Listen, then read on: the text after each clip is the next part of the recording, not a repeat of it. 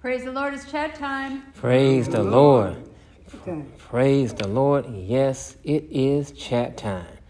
Now, this week, we're going to continue to discuss current events as well as scriptures.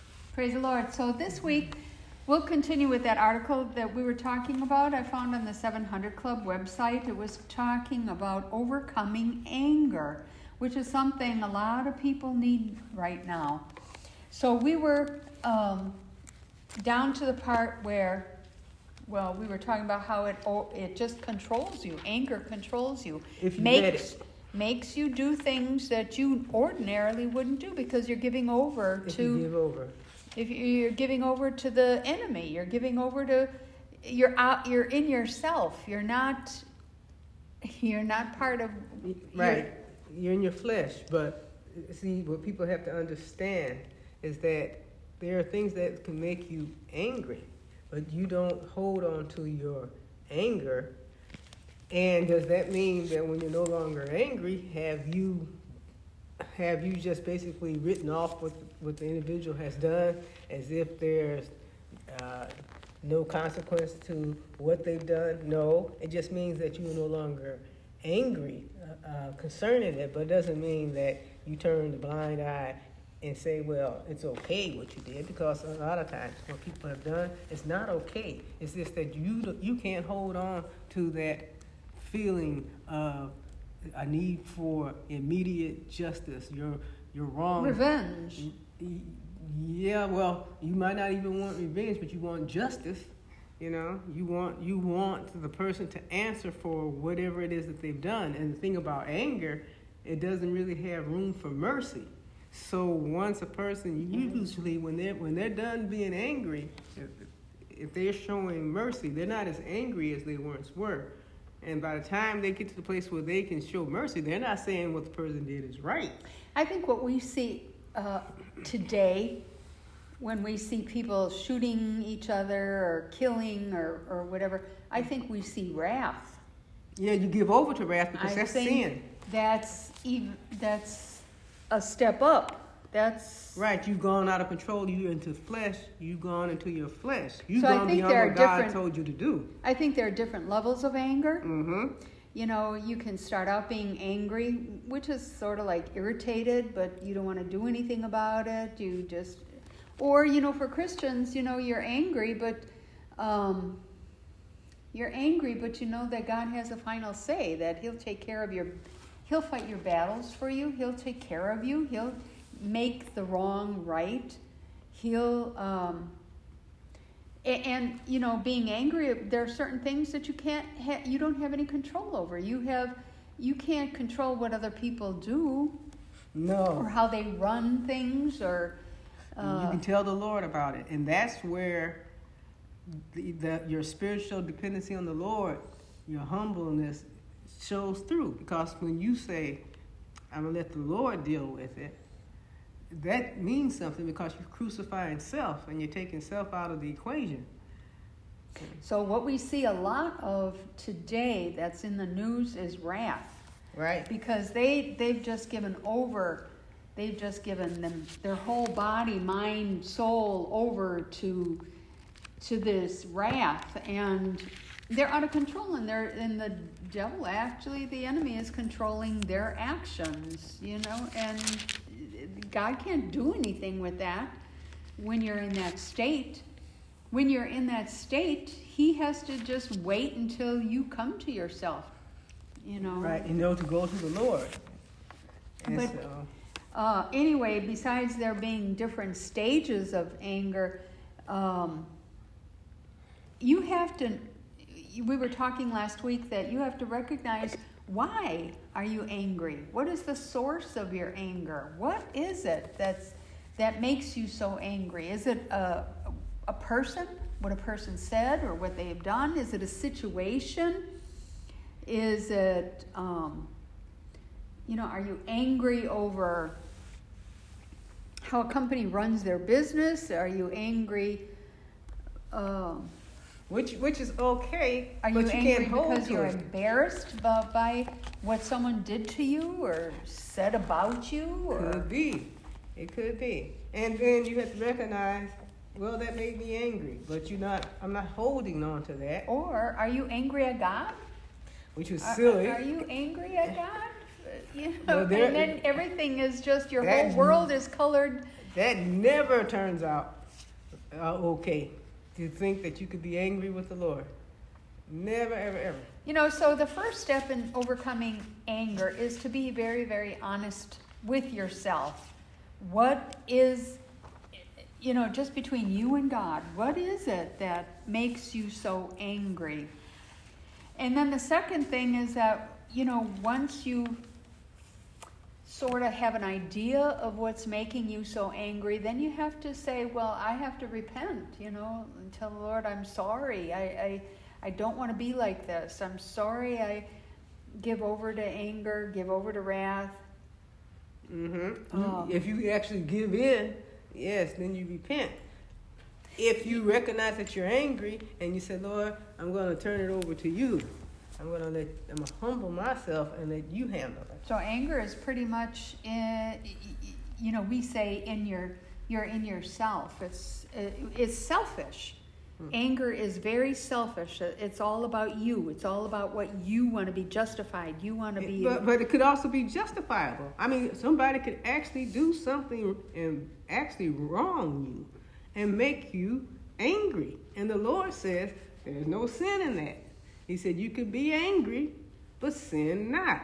It's when you get to that point where you're trying to hold on to your anger that you're going to be in trouble. You know, and people hang on to it for years. Mm-hmm. And that's what's wrong because years. that'll eat away just like uh, cancer. They can't just let go what happened 20, 30, 40 years right. ago. Unforgiving. They're living in the past. They're living, mm-hmm. reliving you know, they probably think about something and, and it's like a broken record playing in their head and they remember that and they remember it. And, and so this record is playing and playing and playing. And I remember, I remember, I remember. I re- it's stuck. Right. You know, you got to pick up that needle off of that record and, and yeah, and let the Lord fix it for you. I mean, if you actually say within yourself and mean it, Lord, I'm gonna let you fix this. and in case anybody doesn't, if it's not real clear, going to that point of anger where where you want to hurt and harm that's sin. Mm-hmm. that is sin. If i wasn't clear that's being sinful. Right. And there's only one cure for sin and that's repenting telling the lord all about it and asking him to forgive you for your anger. Mm-hmm. you tell him you need peace in your mind peace in your heart. You need to have peace about the situation. Right. Peace about the person. Peace about whatever it is that's causing you to be angry.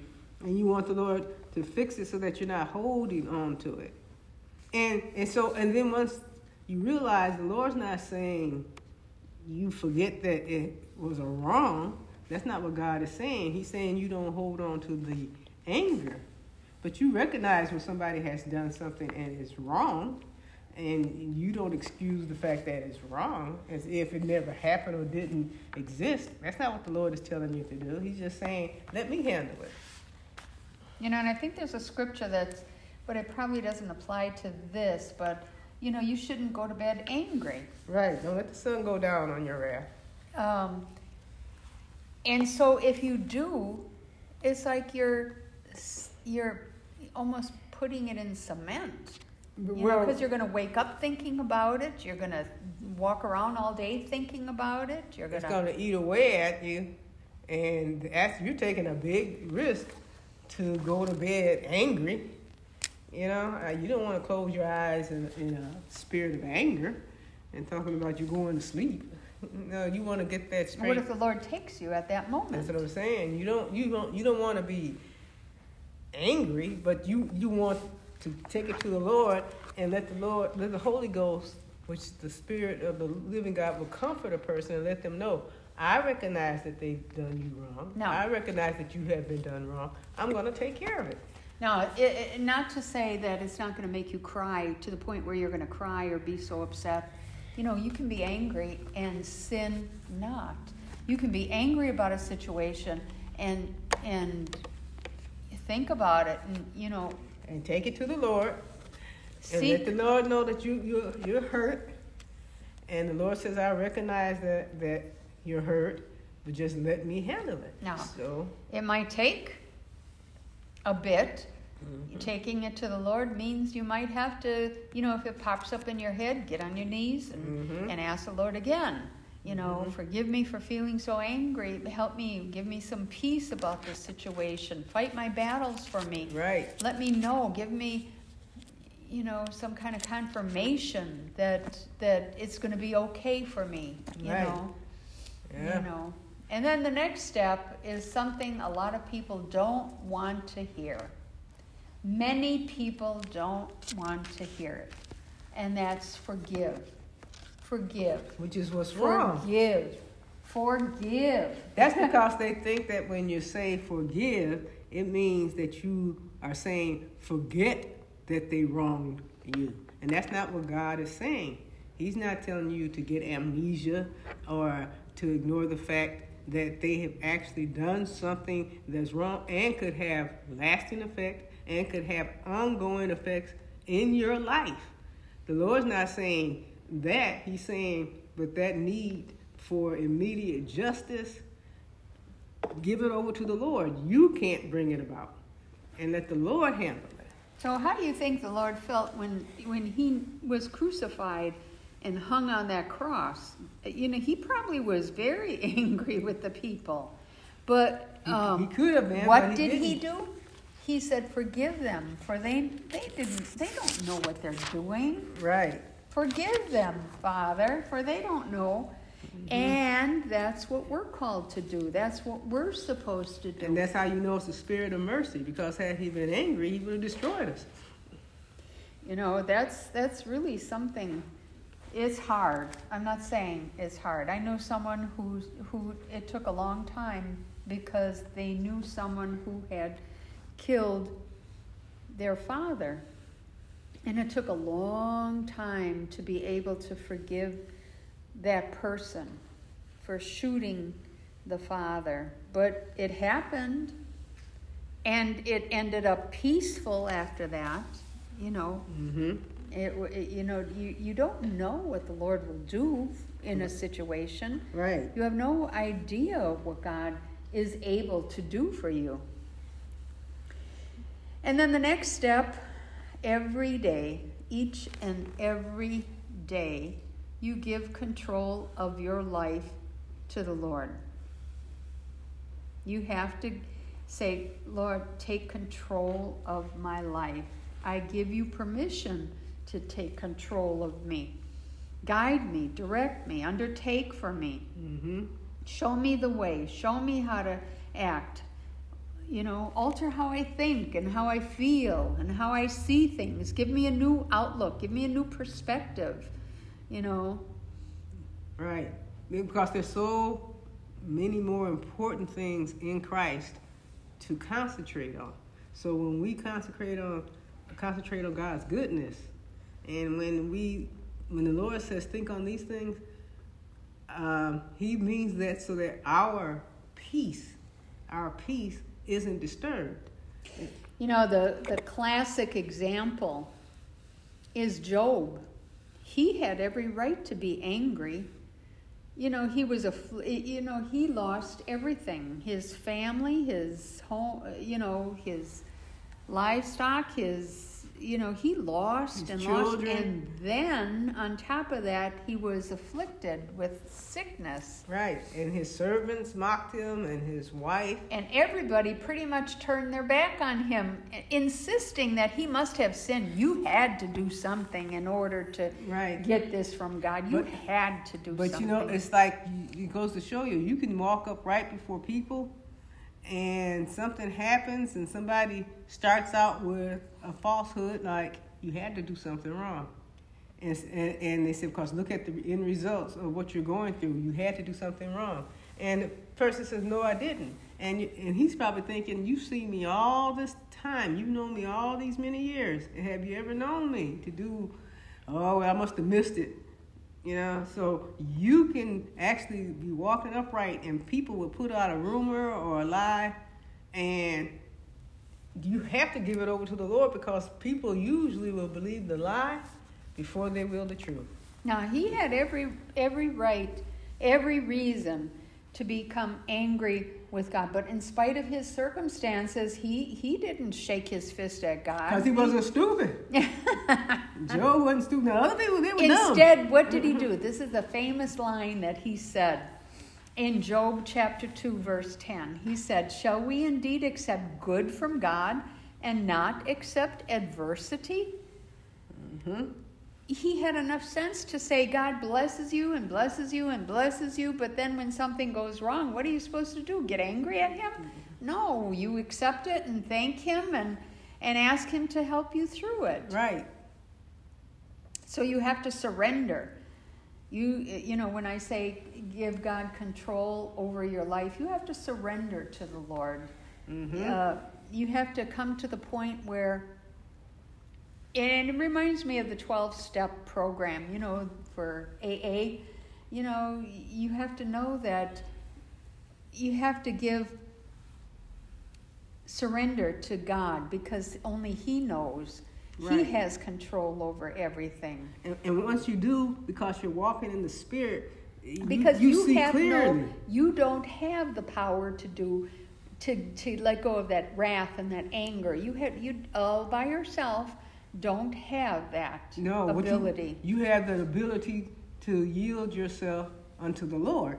So, and the fact that you're angry, God, and, and it's a comfort to know that God's not looking down on you because somebody has wronged you and it's made you angry. He's saying, but you don't, you don't hold that. You let me handle it. I recognize that, that you've been wrong. I'm going to deal with it. And once you yield yourself over to the Lord like that, you find yourself in a spiritual plane. You find yourself somewhere other than in your flesh, and you can communicate with the Lord. You can talk to the Lord. The Lord can reassure you. God can show you things to come. The Lord, the Holy Ghost begins to comfort you. And then the next thing you know, it's important, but it's not important to the point where you are willing to step outside of God's will. and we're not saying that you should suppress your anger we're not saying well um, No. we're saying we- we're not saying you know try to hide it we're not, Right. tr- we're not saying pretend you don't feel angry we're not saying because what when you do that it, it festers just like a sore Right. and then, then it gets bigger and Because bigger you're just still like angry. a just like a cancer it's Mhm. inside of you and it's eating you up alive Right. you're you can't you can't keep it to yourself you have to confess it over to god you have to admit that you are powerless over this and you need his help and, and you repent and you say i'm sorry and i need the direction and, and forgive other people for what they have done for you Mhm. against you to you you don't suppress it because if you suppress your anger it's never going to go away Right, because you're still angry. Never you you actually want to get rid of the anger, the situation. You know, there's some things that people have done that will affect a person for the rest of their life. See, right so so you can't hold to that anger for your lifetime. No. But when you give it over to the Lord, when you actually are walking hand in hand with the Lord, you find that God begins to reveal to you on a spiritual level that you can't even begin to describe to others because it's between you and God. Yeah, that's that's really something. Um, you have to just, you know, the the the only solution is to, you know, like you have to take like you're you've got the reins of a horse and you're you're going guiding the horse. You take those reins and you hand hand them over the the reins of your heart. You hand it over to God Mm-hmm. you just give up. That's pretty much what it is. Mhm. Surrendering is just giving up. I can't do this. I can't. Please change me. And walk with God in love and forgiveness every day and pray. And, you know, you have to know that. And ask God to give you the understanding. Because I'm telling you, a lot of people think that forgiving means letting the person uh, almost uh, validating the wrong or the sin that the person has done. No, God has never said that. All He said was that you recognize that He is God, and it's He that is going to direct to direct our path, not not us trying to direct and order our own steps. We're going to let the Lord do it. And in Ephesians chapter four, it talks about about anger. But be angry, but don't sin. Don't let the sun go down on your anger. Don't give the devil an opportunity to work his way in. Don't grieve the Holy Spirit. Let mm-hmm. all bitterness and wrath and anger and clamor and slander be put away from you, mm-hmm. along with malice. Mm-hmm. Be kind to one another, tenderhearted, forgiving each other, just as God has forgiven you. Right. And so in this sense, they're talking about among the brethren. You know, so there, and I have seen it. I have seen pastors who are angry with other pastors, and that should not be. I mean, it's just common knowledge within the church that this particular pastor doesn't get along with this pastor. And I said, that's contrary to God's word. Mm-hmm. Anyway, that was our little topic about anger. Now, uh, I ran across this. I didn't get the whole article because it came from ChristianHeadlines.com, but it, I just um, wanted to make a note out of it. It, it according to Relevant Magazine, um, there are groups that are largely based in Kosovo and Macedonia and attempt to target American Christians with prov- provocative content. The groups may be uh, part of a larger network that collectively work to reach Americans. And they're talking about there are 19 top Christian pages on Facebook that are run by Eastern European troll farms. Hmm. So, 19 of Facebook's top 20 pages for American Christians were managed by Eastern European troll farms, and 20 19. So if you think you're on Facebook and oh, this is a nice Christian top, you, you, you they're polluting your your mind with with what? I mean, because you should, if you're gonna be looking on online for things having to do with scriptures, then you should know scripture.